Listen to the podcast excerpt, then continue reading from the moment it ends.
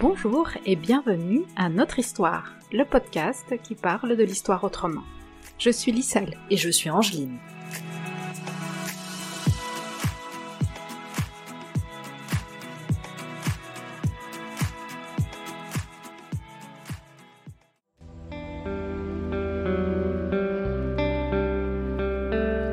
Asata Chakour. L'amour des opprimés.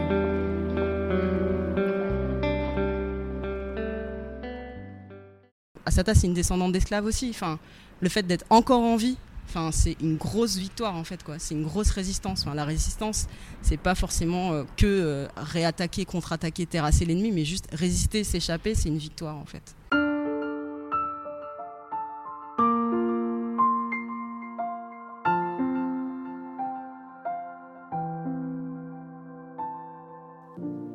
Cet épisode est consacré à la révolutionnaire noire états-unienne Assata Shakur. Depuis son évasion en 1979, Assata Shakur est recherchée par la police états-unienne.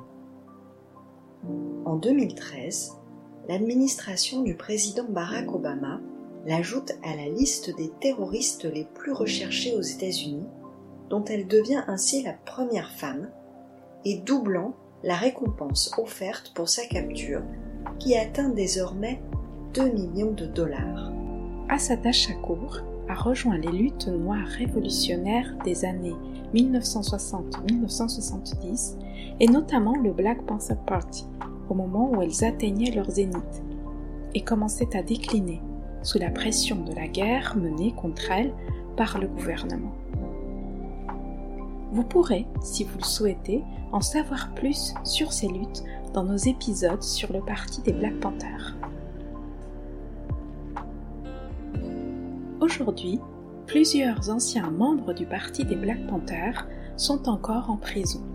C'est le cas de Mutulu Shakur, un compagnon de lutte d'Assata Shakur, et qui est en train de mourir d'un cancer derrière les barreaux après avoir servi une peine de 33 ans. Exilé à Cuba, Assata Shakur a publié en 1988 son autobiographie, dans laquelle elle explique son combat contre une société raciste, misogyne et fondée sur l'exploitation. Son récit n'a été traduit en français qu'en 2018, 30 ans plus tard, par le collectif panafro-révolutionnaire Case Rebelle. Nous avons donc voulu rendre hommage à leur travail pour faire connaître Assata Shakur en France en reprenant des extraits d'un débat organisé entre elles et le public par le podcast Après la première page, ainsi qu'un entretien qu'elles ont accordé à La Revanche des Hérissons, une émission réalisée par des personnes qui s'auto-définissent comme transpédéguines féministes. Vous entendrez également des passages du livre que nous avons choisi de lire. Écoutons Case Rebelle. Assata Chakour, c'est une militante euh, du mouvement de libération noire des années 60 et 70. Euh, ben, on l'a souvent réduite seulement à une militante du Black Panther Party, euh, même si elle n'y est passée euh, ben, qu'une année, euh, justement à Harlem, dans la section de Harlem. elle a milité dans beaucoup de mouvements, les mouvements anti-guerre. Euh, elle, elle est impliquée aussi dans un syndicat, pardon, un syndicat étudiant euh, noir quand elle a repris ses études. Euh, elle a lutté aussi pour le contrôle communautaire des écoles à New York. Et en fait, l'autobiographie, elle s'ouvre sur son arrestation en 1973, alors qu'elle est harcelée, traquée par la police. Asata, une autobiographie. Lecture par après la première page.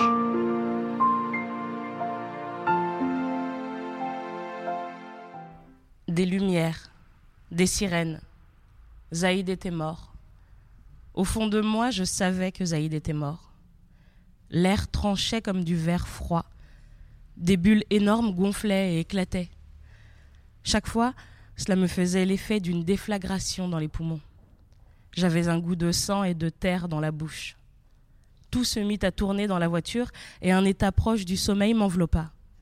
Au loin, j'entendais des bruits qui m'avaient l'air d'être des coups de feu. Mais je perdis connaissance et m'enfonçais dans un rêve. D'un coup, la portière s'ouvrit brutalement et je sentis qu'on me traînait sur le trottoir, secoué et roué de coups de poing, la tête écrasée par un pied, coup de pied dans le ventre. Des flics, partout. L'un d'eux me braquait son flingue en plein visage. Ils sont partis par où? hurla-t-il. Salope, t'as intérêt à ouvrir ta grande gueule ou je te fais sauter ta putain de cervelle. Je fis un signe de la tête vers l'autre côté de l'autoroute. J'étais certaine que personne n'était parti par là. Quelques policiers s'éloignèrent en courant. On devrait l'achever, dit l'un des porcs. Mais les autres étaient trop occupés à fouiller la voiture. Ils la passaient au crible. Et ils répétaient la même question. T'as trouvé le flingue? À un moment, l'un d'eux demanda à un autre. On la fout dans la voiture, tu crois? Non. Qu'elle reste là à croupir dans le caniveau, c'est sa place. Vire-la juste du passage. Je sentis qu'on me traînait par les pieds le long du trottoir mais mes poumons étaient en feu. Mon chemisier était violacé de sang.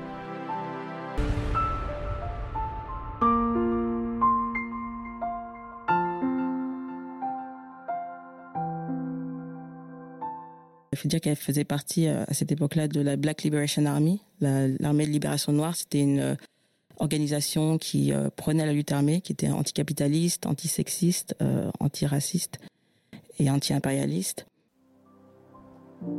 En 1969, la guerre du gouvernement états-unien contre les révolutionnaires noirs fait éclater le Black Panther Party. Il se déchire entre une branche qui tente le jeu des élections en Californie et une branche qui passe dans la clandestinité pour riposter à la contre-révolution. Il s'agit de la BLA, la Black Liberation Army, à New York, Detroit et Chicago. La BLA attaque les commissariats et les prisons. Elle tente en même temps de punir et d'éliminer les dealers alors que l'héroïne ravage les ghettos. Arrêté en 1973, Asata Shakur est accusé de braquage de banque et d'avoir kidnappé un dealer. Dans son autobiographie, on peut lire le contenu de l'audio qu'Asata envoie à son peuple, qui s'appelle To My People, sous forme de cassette, en juillet 1973. Cet audio fut diffusé sur de nombreuses stations de radio. Asata, une autobiographie. Mes frères noirs, mes sœurs noires, je veux que vous sachiez que je vous aime et j'espère que quelque part dans vos cœurs vous avez de l'amour pour moi. Mon nom est Asata Shakur, nom d'esclave, Joanne Chesema, et je suis une révolutionnaire. Une révolutionnaire noire. J'ai déclaré la guerre aux riches qui prospèrent sur notre misère, aux politiciens qui nous mentent le sourire aux lèvres et à tous les robots les sans cervelle et les sans cœur, qui les protègent, eux et leurs biens. Je suis une révolutionnaire noire, et, par définition, cela fait de moi une membre de la Black Liberation Army. Les porcs ont utilisé leurs journaux et leur télévision pour donner de la Black Liberation Army une image de criminels féroces, haineux et enragés, il doit être clair, pour quiconque est capable de réfléchir, de voir ou d'entendre, que nous sommes les victimes, victimes et non pas criminels. Les dirigeants de ce pays nous traitent de meurtriers, mais ce n'est pas nous qui contrôlons et imposons un système de racisme et d'oppression qui assassine de manière systématique les Noirs et les personnes du tiers-monde l'espérance de vie des Noirs est beaucoup plus faible que celle des Blancs. Nous sommes brûlés vifs dans des immeubles taudis qui sont des pièges à incendie. Tous les jours, nos frères et sœurs font des overdoses d'héroïne et de méthadone. Nos bébés meurent de saturnisme. Des millions de Noirs sont morts par manque de soins médicaux dignes de ce nom. Il s'agit de meurtre. Mais ils ont le culot de nous traiter, nous, de meurtriers. Ils nous traitent de voleurs et de bandits. Ils disent que nous volons. Mais ce n'est pas nous qui avons dérobé au continent africain des millions de Noirs. Nous avons été dépouillés de notre langue, de nos dieux, de notre culture, de notre dignité humaine, de notre travail et de nos vies. Et ils nous traitent de voleurs. Mais ce n'est pas nous qui arnaquons des milliards de dollars chaque année grâce à la fraude fiscale, l'entente sur les prix, le détournement de fonds, les pots de vin, les escroqueries. Et pourtant, ils nous traitent de bandits. Mais ce sont eux les bandits. Et ce sont eux les meurtriers. Et ils devraient être traités comme tels. Il existe et il existera toujours une Black Liberation Army aussi longtemps qu'il restera des hommes, femmes et enfants noirs privés de liberté. Nous devons nous défendre et ne laisser personne nous manquer de respect. Nous devons obtenir notre libération par tous les moyens nécessaires. Il est de notre devoir de nous battre pour notre liberté. Il est de notre devoir de gagner. Nous devons nous aimer et nous soutenir les uns et les autres. Nous n'avons rien à perdre, si ce n'est nos chaînes. Nous devons continuer le combat.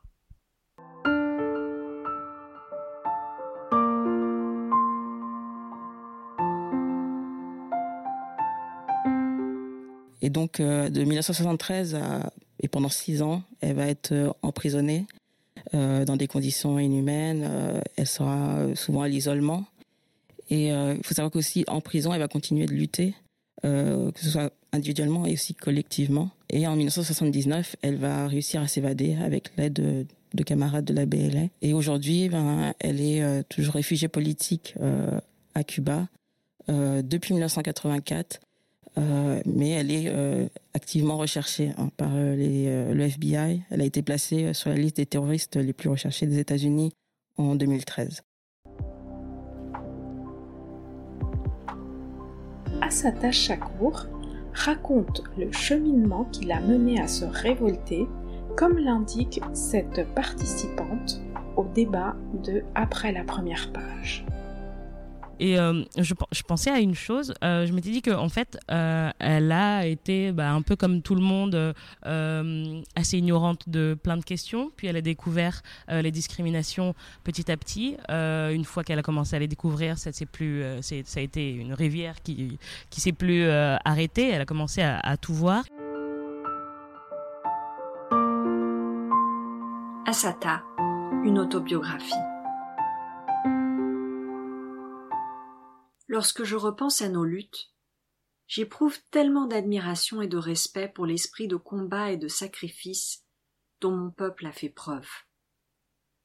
Ils ont affronté les meutes de blancs, les lances à incendie, les chiens féroces, le Ku Klux Klan, les policiers à la gâchette et à la matraque facile.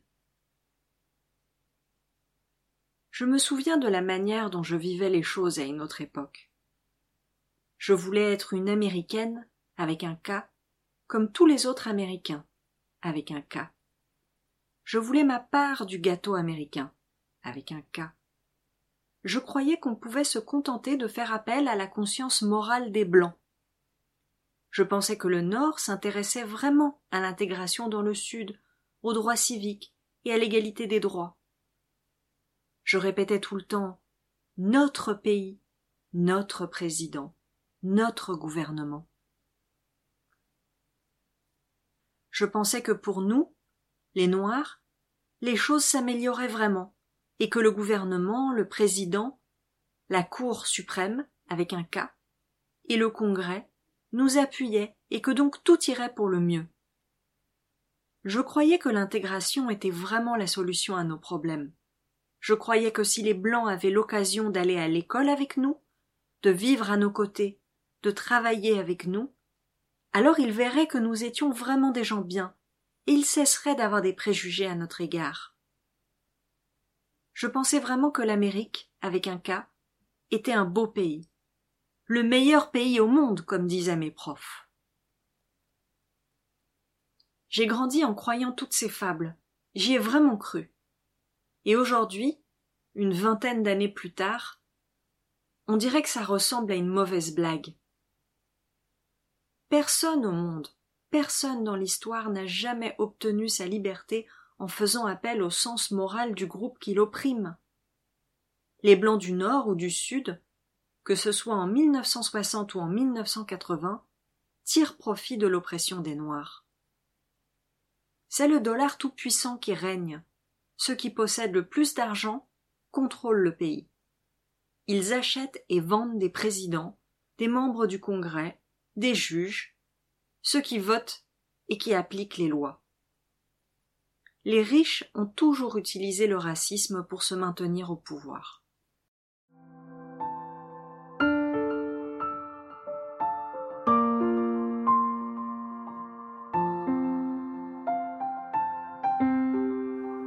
Case rebelle et les hérissons. Et alors il y a des mots euh, qui ont euh, une orthographe euh, peu courante. Par exemple, le terme Amérique est traduit avec un K, ou le terme cour pour parler de la cour de justice est traduit avec un K. Est-ce que vous pouvez nous expliquer pourquoi?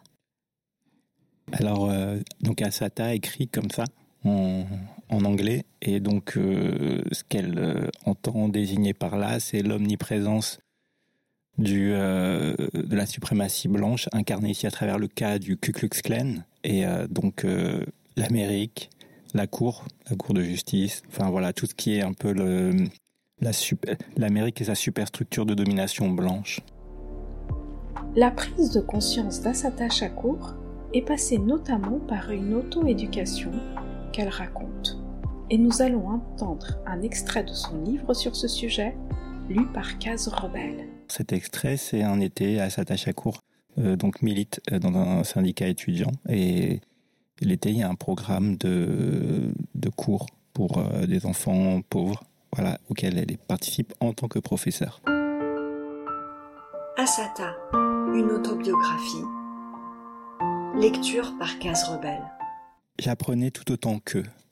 Comme je trouvais ça oppressant de jouer la professeure en permanence, j'avais instauré un roulement quotidien. Chacun notre tour, nous devions être professeurs.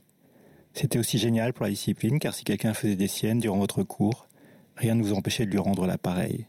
Personne ne voulait de chahut dans son cours, alors tout le monde se tenait à peu près tranquille. Pour enseigner, chacun de nous devait préparer sa leçon et connaître son sujet. Un des garçons de la classe travaillait si dur sur les leçons qu'il me surpassait de loin. Il découpait des images et nous inventait même des jeux basés sur les mathématiques. Mes cours de l'après-midi étaient généralement épuisants. Il y avait de l'argile, de la peinture, du papier mâché sur tout et tout le monde, en particulier sur moi. Après ma première journée de cours, je n'avais qu'une seule envie, trouver un endroit pour pleurer un bon coup. Pour mon premier cours d'art et travaux manuels, je n'avais rien de vraiment prêt, alors j'ai demandé à tout le monde de se dessiner. Quand j'ai regardé les dessins, je me suis senti mal. Tous les élèves étaient noirs, mais le dessin représentait énormément de petits enfants blancs, cheveux blonds, aux yeux bleus. J'étais horrifié. Je suis rentré à la maison et j'ai pillé tous les magazines où j'ai pu trouver des photos de personnes noires. Je suis venu tôt le lendemain et j'ai recouvert les murs de ces photos. Nous avons parlé de ce qui était beau. Nous avons discuté de tous les différents types de beauté dans le monde et des différentes variétés de fleurs dans le monde. Et puis nous avons parlé des différents types de beauté chez les Noirs et de la beauté des Noirs. Nous avons parlé de nos lèvres, de nos nez. Nous avons fait des masques africains en argile et en papier mâché, des sculptures africaines. Nous avons peint des portraits de personnes noires et des quartiers noirs. Au fil de l'été, je sentis la classe changer. Les enfants changeaient et moi aussi. Nous nous sentions bien dans notre peau et nous étions bien ensemble.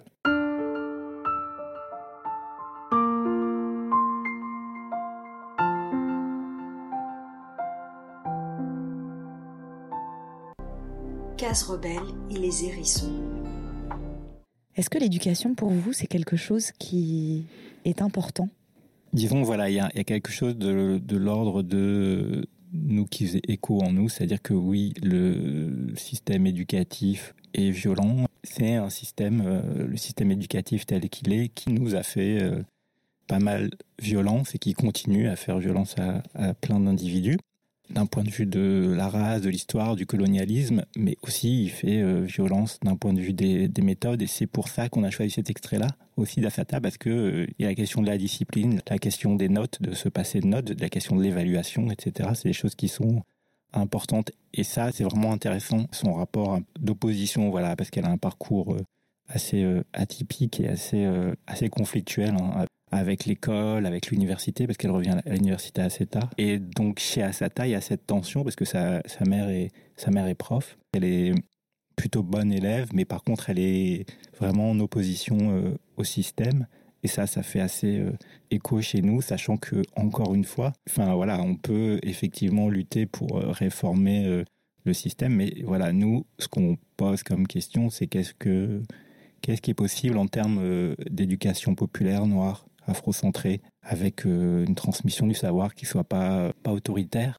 Et ce qu'elle dit, elle, très clairement dans son autobiographie, c'est que derrière tout, tout agencement, toute, organisation de transmission du savoir, il y a un enjeu de domination qui est à l'œuvre. C'est-à-dire que, on, enfin voilà, la phrase un peu classique, c'est que c'est pas, euh, c'est pas l'oppresseur qui va vous, vous, vous apprendre ce qui permettrait de vous libérer.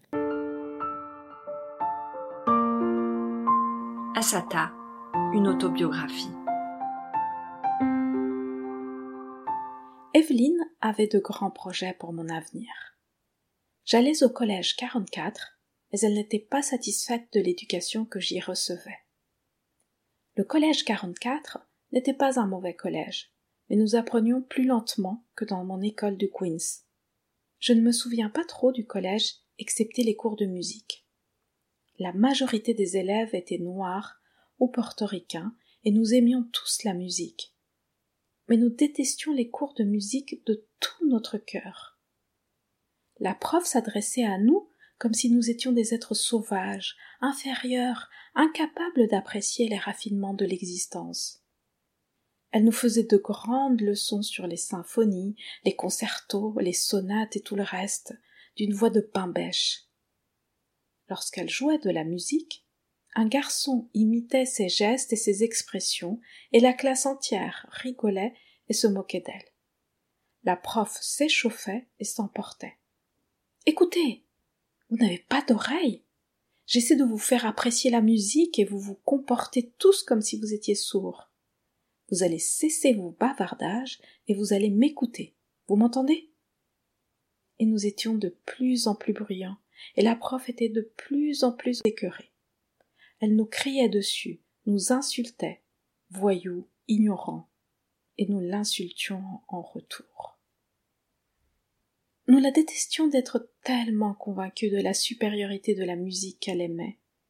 Elle n'admettait pas que nous avions notre propre musique et que nous aimions la musique. Pour elle, aucune musique n'existait en dehors de Bach, Beethoven et Mozart. À ses yeux, nous étions incultes et grossiers. Selon elle, la musique latine, le jazz, le rhythm and blues étaient vulgaires et nous étions de la vermine. C'était une raciste qui pourtant ne l'admettait jamais. Beaucoup de gens ignorent que le racisme peut se manifester de nombreuses manières.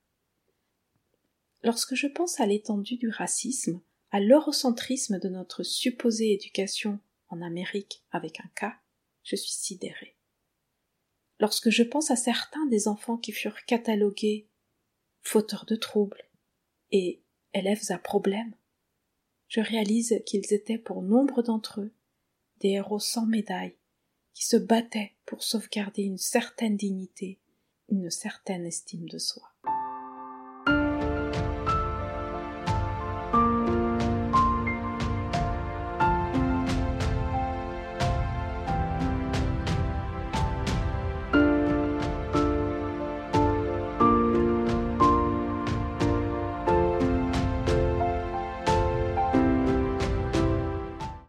La soif de savoir, ça doit pas s'arrêter aux portes de, de ce système-là et qu'il y a d'autres moyens d'apprendre. Par contre, c'est important de garder le désir de d'apprendre, de partager. Et par exemple, c'est un reproche qu'elle fait euh, aux militants, euh, enfin aux, certains militants en tout cas du, Black Panther quand elle s'y retrouve, c'est euh, c'est un peu le quelque chose d'un peu automatique et un refus d'apprendre de d'autres d'autres mouvements, etc.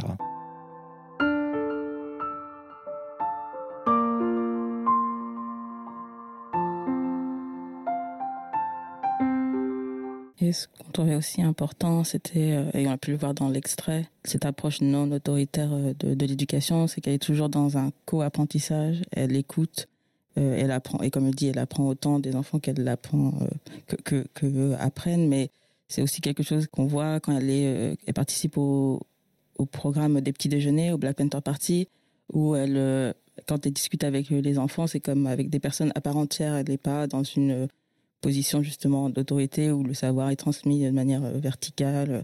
Elle les considère comme des individus euh, enfin entiers. Oui, c'est ça. C'est-à-dire que Asata, elle tient à peu près euh, tout le long hein, de son autobiographie et donc du coup à n'importe quel âge. Quelque chose qui questionne énormément la domination adulte.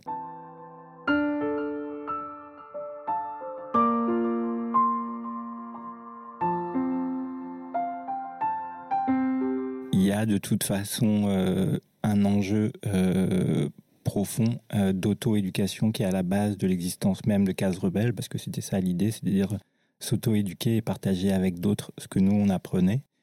Mais parce qu'aussi, effectivement, enfin c'est un poncif, mais je, le dis quand même, effectivement, on n'apprend pas dans le, nos trajectoires classiques éducatives, on n'apprend pas ce qu'a pu qu'ont pu être nos histoires et la complexité de nos histoires.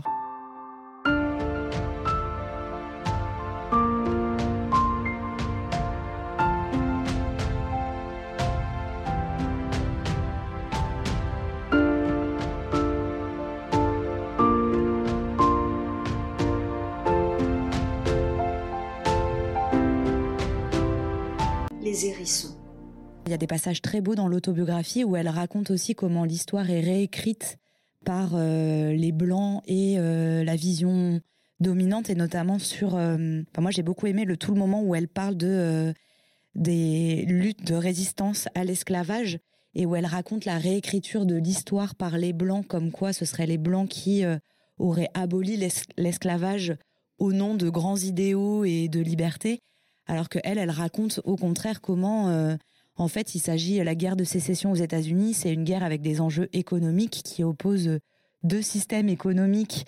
Au nord, les industriels capitalistes et au sud, euh, les propriétaires euh, de plantations esclavagistes. Et elle raconte en fait comment toutes ces histoires de résistance à, l'esclavage, ben, c'est des histoires noires avec de nombreux héros et héroïnes qui se sont révoltés et qui ont été complètement ensevelie par euh, l'histoire dominante. Et ça, c'est pas du tout à l'école qu'elle a appris ça, mais bien dans des groupes euh, d'auto d'auto-éducation. Asata, une autobiographie. J'ai grandi en croyant que les esclaves n'avaient pas résisté. Je me rappelle la honte que je ressentais quand nous abordions l'esclavage à l'école.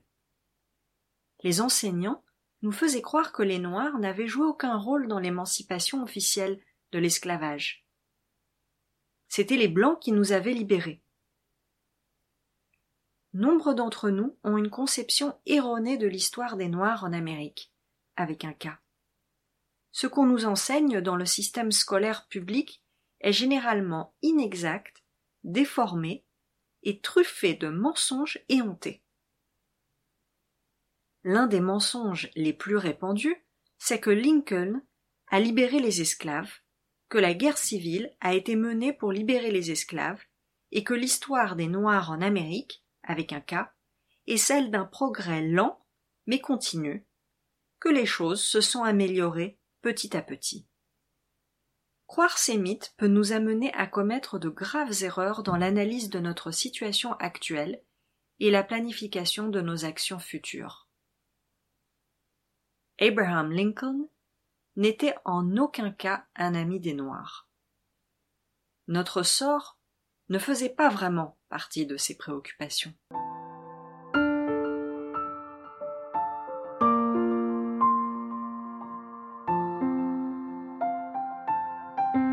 Il y a vraiment cet enjeu-là de comment, comment on raconte les histoires, comment euh, tout ce qu'il y a pu avoir comme, comme révolte et, euh, et, le, rôle de l'économie dans le, moment où finalement il y a euh, il y a abolition et euh, c'est effectivement ce qu'elle dit, c'est de dire que il y a toute une partie de l'histoire occidentale qui se raconte avec des des histoires de grandeur d'âme, alors que c'est pas pas du tout ce qui est, euh, ce qui est en jeu. Et euh, ce sont des, des, mythes, et tout comme donc euh, la figure là dans, du mythe dans l'autobiographie d'Assata, c'est Lincoln. En France, il y en a, a d'autres. Ça peut être Victor Schellcher ou comme si on aurait donné la, liberté aux esclaves comme ça, une espèce d'élan, d'élan charitable, moral, etc.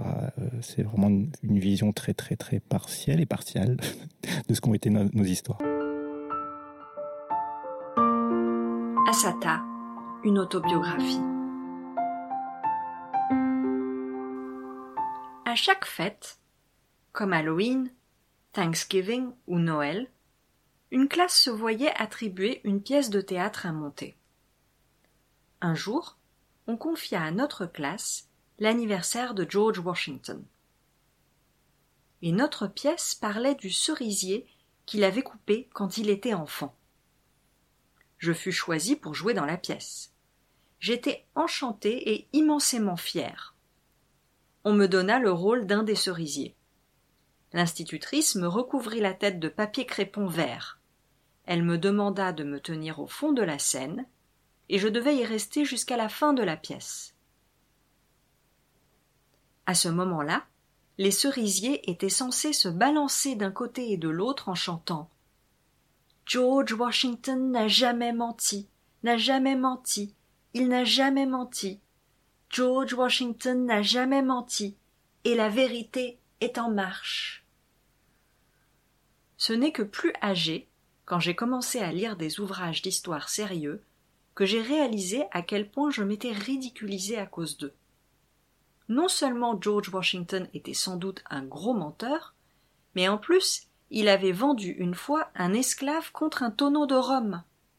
Donc ce sale vieux blanc esclavagiste se fichait pas mal des noirs, et il m'avait fait jouer à moi, une petite enfant noire qui ne se méfiait de rien, une pièce en son honneur. Quand George Washington se battait pour la liberté durant la guerre d'indépendance, il se battait pour une liberté réservée aux blancs, aux blancs riches en l'occurrence. Après la soi-disant révolution, vous n'aviez pas le droit de voter si vous n'étiez pas un homme blanc et si vous ne possédiez pas une parcelle de terre. Les leaders de la guerre d'indépendance étaient des hommes blancs et riches qui étaient fatigués de verser de lourds impôts au roi en Angleterre. Cela n'avait rien à voir avec la liberté, la justice et l'égalité pour tous.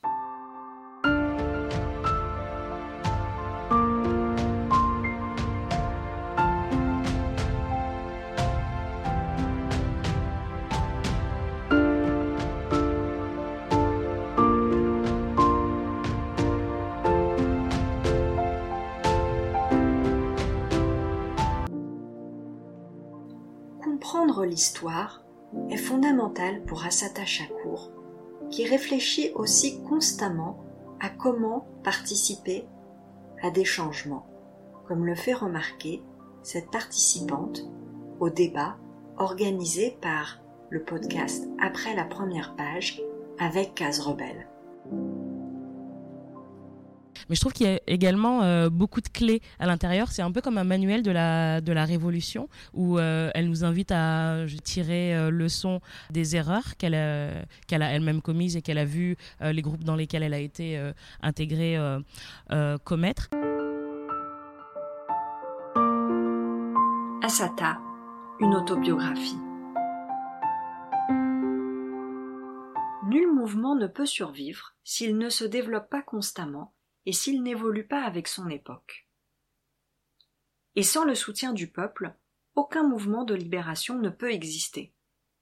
C'est pour cela que le travail politique et la mobilisation sont si importants. Si vous ne vous confrontez pas aux problèmes qui préoccupent les gens, et si vous ne faites pas des propositions, vous n'aurez jamais leur soutien. La première chose que l'ennemi essaye de faire, c'est d'isoler les révolutionnaires du reste des masses, en faisant de nous des monstres horribles et repoussants, afin que notre peuple nous déteste.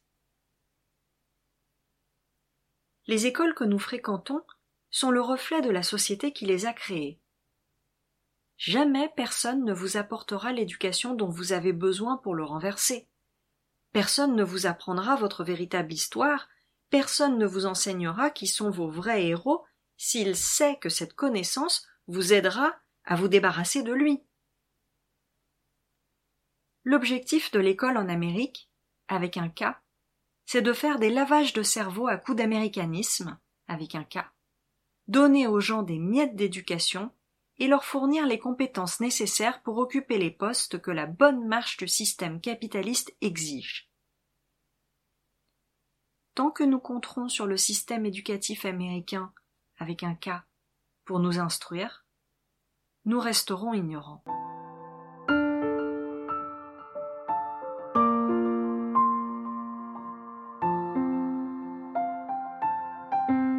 Et euh, donc, elle s'est rapprochée de groupes euh, déjà existants, mais qui, euh, finalement, dans leur fonctionnement, ne lui ont pas convenu tout à fait à chaque fois. Et on voit tout au long du livre les initiatives qui la transportent, notamment les programmes éducatifs pour les enfants, où elle cherche notamment aussi, elle a tout un parcours à un moment donné où elle cherche à se rapprocher d'autres groupes oppressés, notamment les Red Guard, qui sont des révolutionnaires d'origine chinoise. Il y a aussi les Brown Berets, euh, les Chicanos. Elle va euh, rendre visite euh, aux natifs amérindiens à Alcatraz. elle cherche à se rapprocher aussi de, des portoricains, dans toute une démarche d'aller apprendre des luttes armées des autres. Et finalement, est-ce que toute la répression policière qu'elle a subie n'a pas fini par bah, l'empêcher de créer son propre mouvement qu'elle aurait fini par créer. Finalement, je pense que si elle avait euh, eu le temps et si elle n'avait pas été empêchée par tous ces, par tous ces procès, elle aurait créé euh, peut-être une structure euh, différente qui aurait réuni tout ça. Est-ce que vous, vous pensez ça? Je pense que euh, elle était, euh, jusqu'à ce qu'elle se fasse arrêter, elle était bien dans la Black Liberation Army. Et la Black Liberation Army, à cette époque-là, correspondait à ce qu'elle souhaitait faire, en fait. Même si, effectivement, il y a ce goût pour l'éducation et avec des, approches très alternatives, elle a ce, désir de.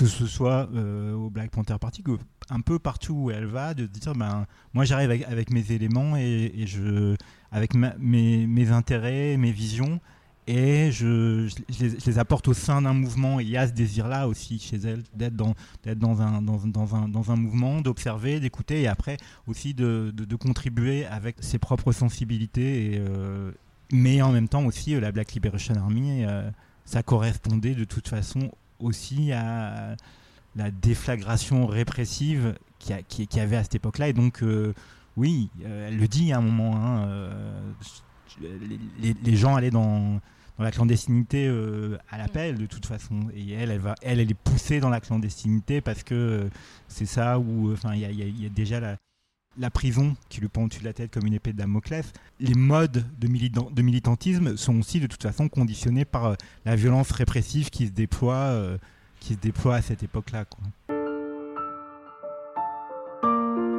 Asata, une autobiographie. certains groupes croyaient qu'il suffisait de prendre les armes, puis de se lancer dans la bataille, et que, d'une manière ou d'une autre, le peuple verrait leurs actions et rejoindrait lui aussi la lutte. Ils voulaient s'engager dans un combat à mort contre le système américain avec un cas, malgré leur faiblesse et leur manque de préparation pour une telle entreprise. Et ce qu'il faut comprendre par-dessus tout, c'est que la lutte armée à elle seule, ne peut jamais déclencher une révolution. Une guerre révolutionnaire est une guerre populaire. On ne peut pas remporter une guerre populaire sans le soutien des masses populaires. La lutte armée ne peut jamais, à elle seule, être victorieuse. Elle doit participer d'une stratégie globale qui vise la victoire, et cette stratégie doit être à la fois politique et militaire.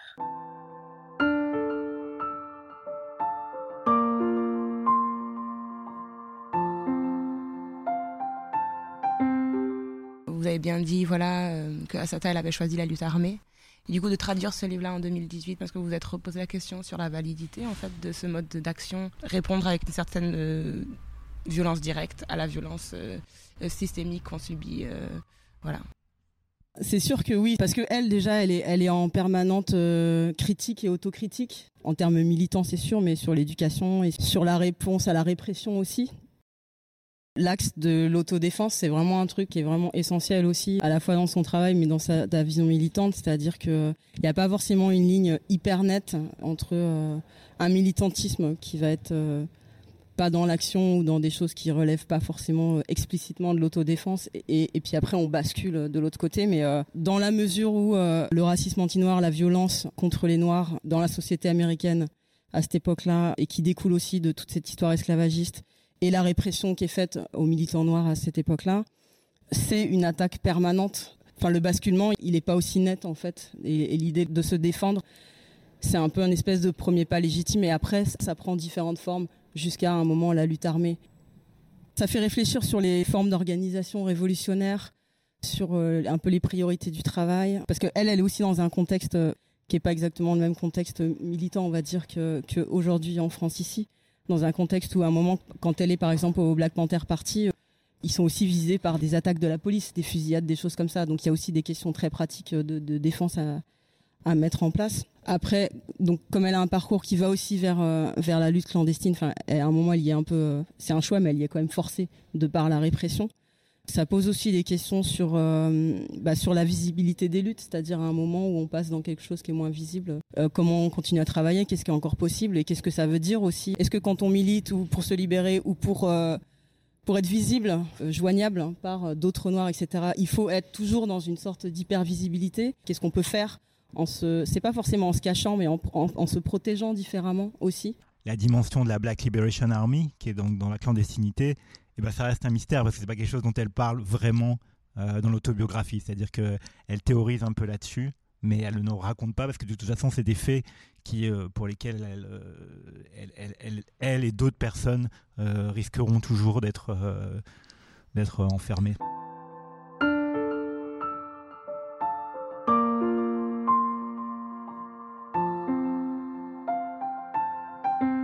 Asata, c'est une descendante d'esclaves aussi. Enfin, le fait d'être encore en vie, je pense qu'à un moment, face à tout cet appareil de violence hein, qui a des siècles d'existence, enfin, c'est une grosse victoire en fait. quoi. C'est une grosse résistance. La résistance, c'est pas forcément euh, que euh, réattaquer, contre-attaquer, terrasser l'ennemi, mais juste résister, s'échapper, c'est une victoire en fait. Si on considère voilà le nombre de, euh, de militants qui ont été tués à cette époque-là, ou et le nombre de, militants qui ont été emprisonnés et qui sont encore en prison aussi, parce que enfin elle, elle est en vie mais elle est libre.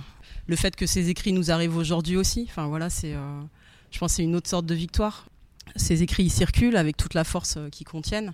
Je pense qu'il n'y a pas qu'un héritage euh, militant au sens ça sert que aux gens qui sont militants. Enfin, il y a vraiment, ça a été dit, voilà, pas que par nous aujourd'hui, mais il y a vraiment un truc de force sur ouais je sais pas sur l'éducation sur grandir enfin ça part de l'enfance quoi donc comment comment grandir tant qu'enfant noir ou je sais pas pour les gens qui ont des enfants ça peut aussi donner des clés je pense sur il y a beaucoup de questions qui sont liées à l'éducation aux États-Unis il y a aussi des groupes elle inspire pas mal de groupes militants des groupes des groupes de, de, femmes noires aussi. Euh, voilà. La force, ça va peut-être pas être, il y a une armée qui va se lever tout de suite, ou, mais, euh, mais chaque personne qui euh, reçoit, enfin, qui reçoit un petit truc, qui fait chaud au cœur, qui donne un peu de la force, qui se dit ah ouais moi j'ai déjà vécu ça, ça me, fait penser ou tiens la prochaine fois ben, j'ai envie de faire comme ça. Enfin ça c'est juste un peu de force en fait quoi. Et, et voilà chaque fois ça, je sais pas comment dire ça, ça peut permettre de juste avancer un petit peu tous les jours.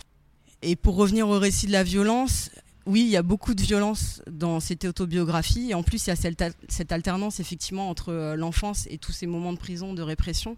Mais avec chaque épisode qui est raconté, c'est à la fois pour dire euh, voilà ce système de, suprématie blanche qui nous écrase, voilà jusqu'où il peut aller. Mais à chaque fois, c'est assorti soit d'une analyse ou d'un moment, euh, d'un petit moment de résistance, de, décrire quelque chose. Ben, voilà, ce que elle, elle a fait, ou voilà comment les gens qui étaient autour d'elle se sont défendus.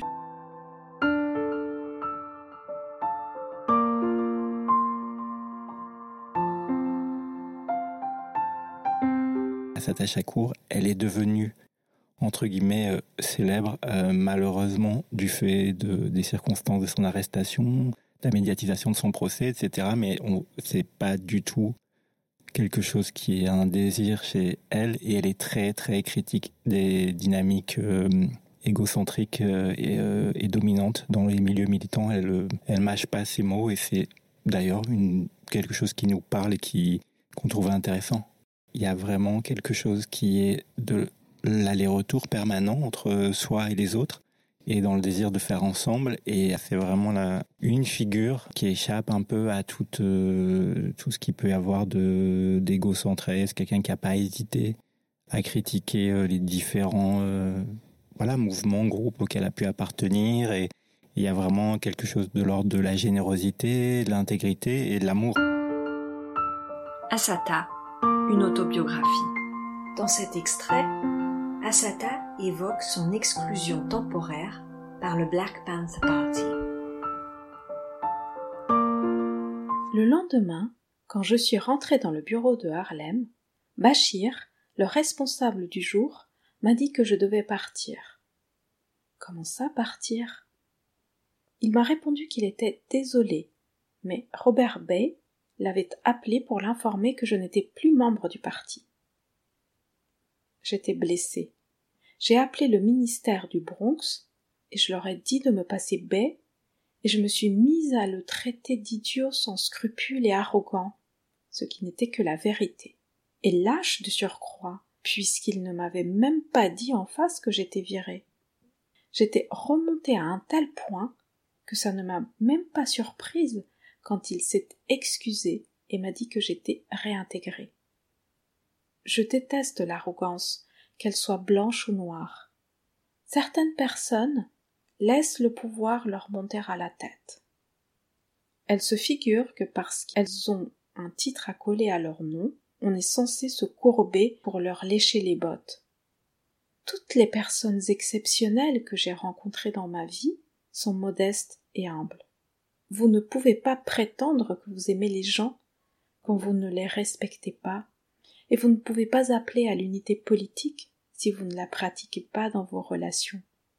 Et ça, ça ne se fait pas par magie. C'est au quotidien que ça se travaille.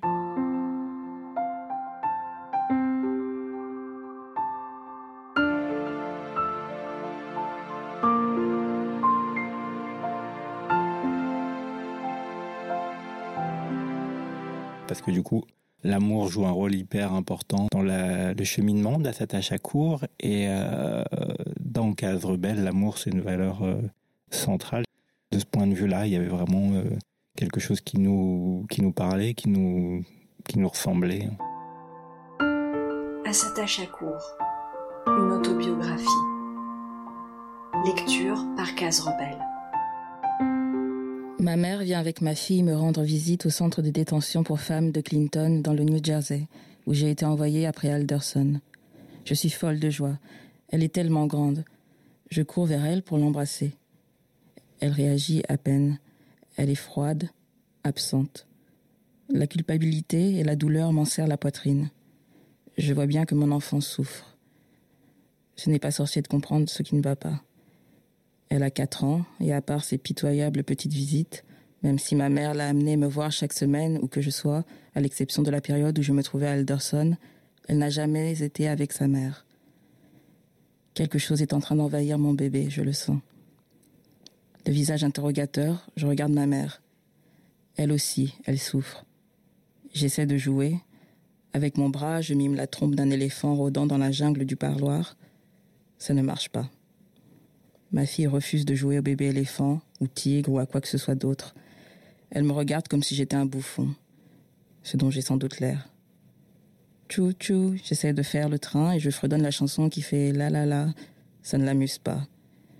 J'essaie de lui parler, mais elle reste hautaine et maussade. Je m'approche et j'essaie de la serrer dans mes bras. En moins d'une seconde, elle me saute dessus. Ce que je sens, ce sont ces petits points de petite fille de quatre ans qui me martèlent. Elle met toute sa force dans chacun de ses coups. Ils font vraiment mal. Je la laisse me frapper jusqu'à ce qu'elle n'en puisse plus. C'est pas grave, lui dis-je. Vas-y. Elle est debout face à moi, les traits déformés par la colère, l'air épuisé. Elle recule et s'appuie contre le mur. C'est bon, lui dis-je. Maman comprend. Tu n'es pas ma mère, hurle-t-elle, le visage en larmes. Tu n'es pas ma mère et je te déteste. Moi aussi, j'ai envie de pleurer. Je sais que c'est compliqué pour elle, qui je suis. Elle m'appelle maman Asata et elle appelle ma mère maman. J'essaie de la prendre dans mes bras. Elle repousse brutalement ma main. Tu peux sortir d'ici si tu veux, crie-t-elle. T'as pas envie, c'est tout. Non, je ne peux pas, dis-je faiblement. Si, tu peux, m'accuse-t-elle. Tu veux pas, c'est tout. Je lance un regard désespéré à ma mère. Son visage est submergé de douleur. Dis-lui d'essayer d'écarter les barreaux, souffle-t-elle dans un murmure. Je ne peux pas ouvrir la porte, dis-je à ma fille. Je ne peux pas passer à travers les barreaux. Vas-y, toi, essaye d'écarter les barreaux. Ma fille se rapproche de la porte qui mène au parloir. Elle tire et elle pousse. Elle tire violemment, elle frappe et donne des coups de pied dans les barreaux jusqu'à ce qu'elle s'effondre comme une masse, exténuée. Je viens près d'elle et je la relève. Je l'enlace, la berce et l'embrasse. Il y a sur son visage un air de résignation qui m'est insupportable. Nous passons le reste de la visite à parler et à jouer en silence, à même le sol. Lorsque le gardien annonce que la visite est terminée, je m'agrippe à elle de toutes mes forces. Elle a la tête haute et se tient bien droite quand elle sort de la prison. Elle me fait au revoir de la main. Sa mine triste, préoccupée, lui donne l'air d'un petit adulte. Je retourne dans ma cage et je pleure jusqu'à en vomir. Je prends une décision. L'heure est venue de partir.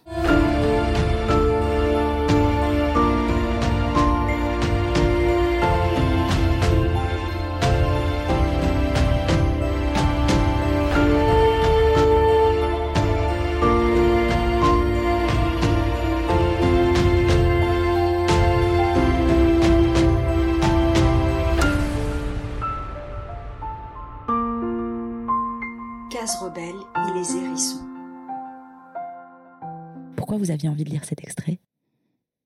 C'est vraiment quelque chose qui, euh, est important pour nous de, voir comment ces générations de militants ont été euh, détruits, eux, elles, eux et leurs familles en fait. Pour les 50 ans du Black Panther, on avait fait euh, paraître sur notre site un texte de Méressia Gabriel, qui est une amie à nous et qui est la fille de Emory Douglas, qui était ministre de la Culture du Black Panther Party. Et en fait, elle disait à quel point euh, enfin, cet héritage de douleur, de séparation, de peur, de terreur et de, et de silence aussi, on, on l'avait souvent, ses parents lui avaient dit, mais tu dis pas, surtout que tes parents étaient euh, dans le Black Panther Party. Il y a aussi ça, ce truc un peu de ah, ça, ça, serait glamour ou je sais pas quoi, et parce que les gens se focalisent généralement sur une personne ou deux, il y a toute cette souffrance, ce déchirement, et, c'est important aussi de dire que ben l'engagement de ces personnes-là, il a été payé aussi par plein d'enfants, sans être dans le jugement, parce que du coup, euh, tête, elle est tombée enceinte quand elle était en prison et, euh, elle a accouché en prison. C'est euh, voilà comment ça détruit tout et comment elle, ça l'a coupé à ça l'a coupé de sa mère, ça l'a coupé de sa fille, et comment c'est resté compliqué très très très très longtemps. Asata, une autobiographie.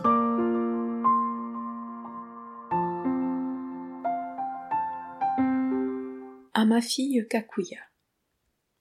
J'ai pour toi des rêves minables d'une vague liberté que je n'ai jamais connue. Ma chérie, je ne veux pas que tu aies faim ou soif, ou que tu sois dehors dans le froid. Je ne veux pas que le gel ne décime tes fruits avant qu'ils ne s'épanouissent. Je vois au loin un lieu de soleil où la vie jaillit en verdure je vois ta peau lumineuse, couleur bronze, en harmonie avec toutes les fleurs et les bêtes à mille pattes. J'entends au loin des rires qui n'ont pas poussé à l'ombre du ridicule, et des mots qui n'ont pas fleuri de l'ego, la cupidité ou de la jalousie. Je vois au loin un monde où la haine a été remplacée par l'amour, et le moi remplacé par le nous et je vois un monde où toi, qui bâtis et explore, forte et accomplie, tu comprendras, et tu iras bien au-delà de mes rêves minables.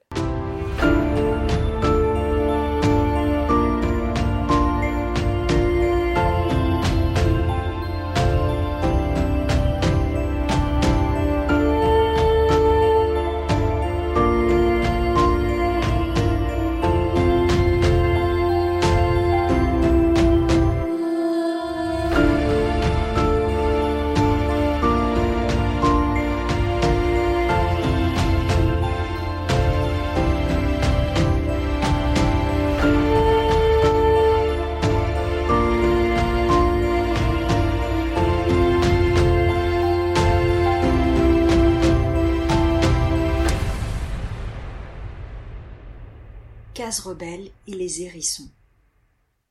Quel rapport vous vous faites entre ce que Assata Chakour raconte des États-Unis et ce qui se passe euh, en France en termes de, de violences euh, policières et judiciaires enfin, la vie enfin, d'Assata euh, Chakour, elle a été marquée par la prison, et c'est un, notamment un des thèmes euh, que nous, en tant que collectif abolitionniste et contre toutes les formes d'enfermement, c'était un thème qui enfin, faisait écho, enfin, nous, à nos questions et à nos, à nos luttes, sur quoi on luttait. Dans les, dans les deux cas, il s'agit d'anciennes puissances, euh, de, puissances, puissances impérialistes et esclavagistes. Et donc, euh, il y a toute une histoire qui est liée à ça, une histoire de la répression des populations euh, non blanches et notamment des populations noires. Donc, il y a des racines qui, de toute façon, de la répression, qui vont chercher dans le dans l'esclavage.